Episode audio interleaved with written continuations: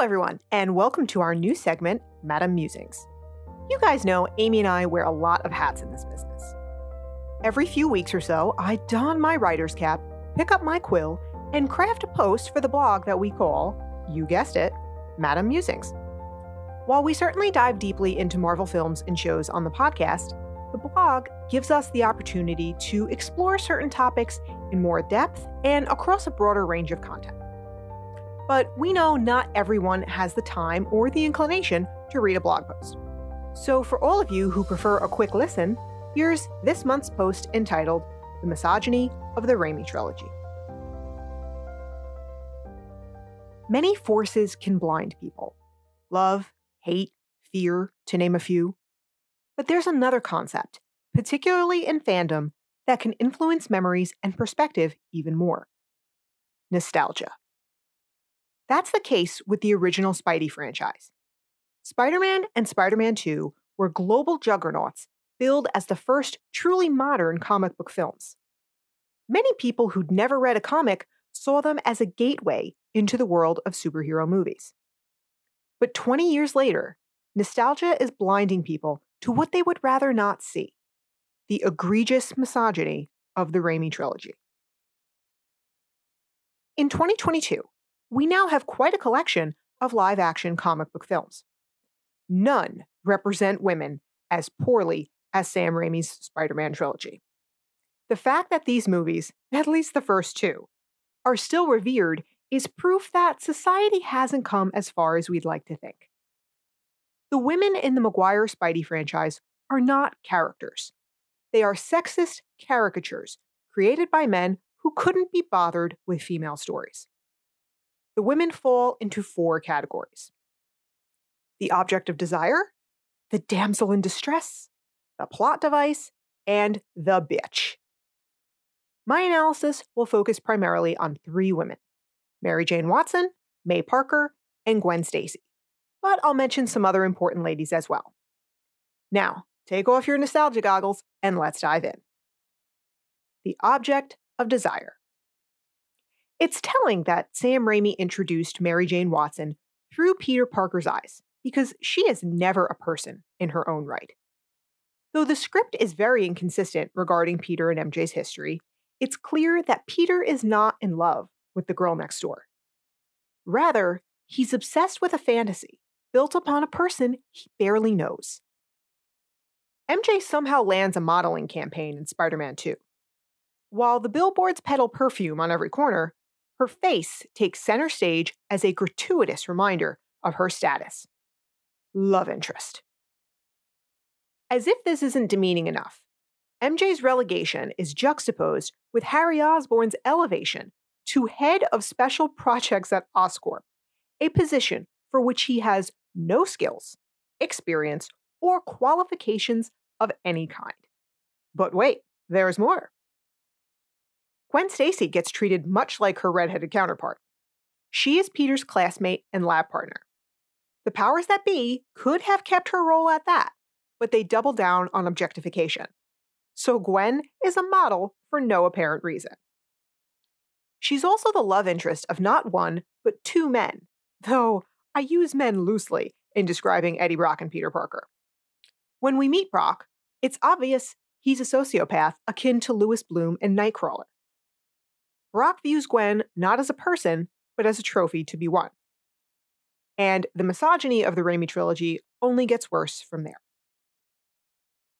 The damsel in distress. Let's tally up our sexism scoreboard, shall we?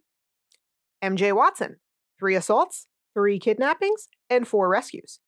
May Parker, one assault, one kidnapping, and two rescues. Gwen Stacy, half an assault, no kidnappings, and one rescue.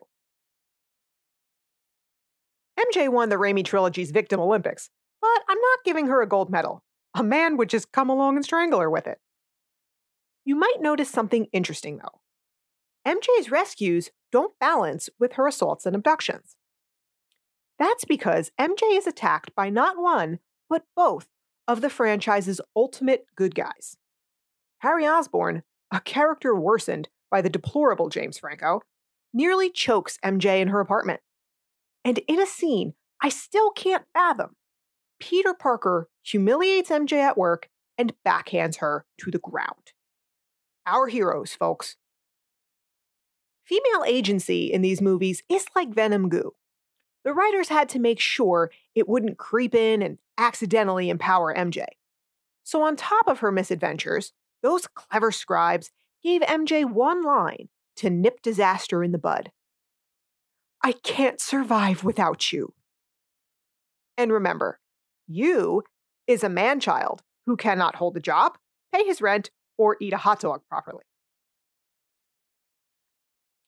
Aunt May takes silver in the Victim Olympics, which fits her status as the hapless old widow. Sam Raimi was kind enough to give us visual aid there. We won't hold our breath for babushkas to make a comeback. Even if we take out the goblin's attack and Doc Ock's brief abduction, May Parker would still look helpless. After Ben's death, the writers systematically strip May's power. 1. Her home goes into foreclosure. 2. She ignores the notices because she can't cope with reality. 3. She needs her grandson to help her fix the mess. 4. She loses her home. Unfortunately, the indignities don't stop there. More on Aunt May in a bit. Finally, we have bronze medalist Gwen Stacy, who only suffers half an assault and one runaway crane debacle. By the way, where's that movie, Netflix? Runaway Crane, starring Nicolas Cage, would be preferable to any of the Maguire Spideys. Miss Stacy's math may also seem hinky, but hear me out. A half assault occurs when a creep creepily projects an intimate relationship upon a woman he hardly knows. Did you see Eddie Brock? Nuff said. The plot device. The Raimi trilogy is the patriarchy at its worst. Every female in these movies exists solely to serve the needs of men, making the women pawns in a chess match between heroes and villains.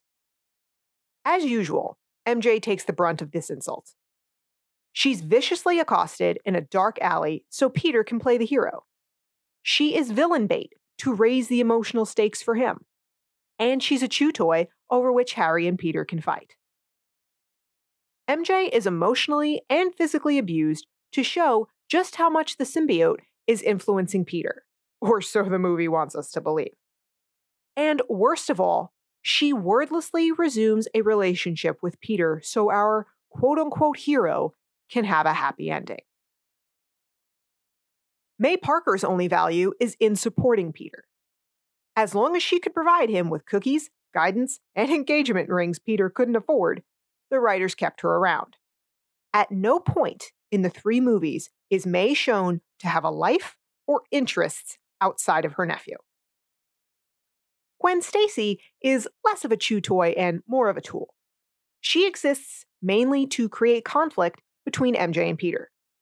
But she also weirdly serves to give Eddie Brock more motivation to kill Spider Man. I'll have plenty more to say about Mr. Brock shortly. Then we have a few more ladies who don't escape unscathed. There's death by shrapnel for Rosalie Octavius. Her loss gives Doc Ock a modicum of motivation for his villaining. We also have Ursula, the landlord's daughter. She's arguably the most bizarre character in this franchise. Ursula is ego boost Barbie, existing only to fawn over Peter, bring him dessert, and take his messages. Then there's poor Miss Brant, who suffers the tirades of J. Jonah Jameson every day. Elizabeth Banks, it's not your fault. The bitch. I don't think Sam Raimi or the franchise's other writers hate women. The misogyny of the Raimi trilogy is careless rather than malicious. That doesn't make it less insidious, though, especially regarding this category. In making MJ the main sacrificial lamb for Peter's arc, they also made her a terrible human being. This validates the sexist attitudes of a certain type of male. Spider Man 2 finds MJ engaged to John Jameson. But she doesn't really want the decent guy who seems to truly love her and treat her well. MJ is just using John to stir up Peter, the immature jerk who constantly disappoints her. With no regard for John's feelings or the expense of the wedding, MJ gleefully leaves him at the altar. That is ice cold. The degradation continues in Spider Man 3 when MJ cheats on Peter with Harry for no apparent reason. But the capper comes at the very end. Even though Peter has kissed another woman, humiliated MJ at her workplace, and hit her, MJ returns to him without a word of discussion. So, what's the message here? The incels and nice guys are right. Women are fickle bitches who want men to treat them poorly. Thus, they deserve it. And the macro reinforcement comes when every woman on the screen salivates over black suited, malevolent Peter Parker. Ladies, let me know if your skin crawls watching that montage. Mine sure does. Now, I've pummeled the Raimi trilogy pretty hard, and rightly so. But to be fair, these films are hardly the only ones still beloved despite their glaring misogyny. I'm looking at you, The Godfather, Snow White, Grease, and Mr. Bond, just to name a few of many. And sexism is by no means the only problem nostalgia can cloud. Just looking at Raimi's Spider Man franchise, the near total lack of and treatment of people of color could be its own post. Most decent people have a line when it comes to their content. You won't find many folks these days watching The Cosby Show or praising an Armie Hammer performance. Nor do you see a lot of Keyser Söze t shirts anymore. Those types of lines are pretty clear, but it's the blurry ones that demand more attention. Society is experiencing a great cultural shift in terms of representation in film. We're headed in the right direction, but we'll never reach our destination unless we acknowledge the sins of the past and take overtly sexist, racist, or otherwise reprehensible films off their pedestals. And while you're up there, help MJ Watson down off of hers too. Thanks for listening, everyone. If you'd like to share your thoughts on this post, you can comment directly on the blog. The link is in the episode notes. You can also chat with us on Twitter and Instagram at Marvel Madames, or email us your feedback at themarvelousmadames at gmail.com. Stay tuned for future installments of Madame Musings.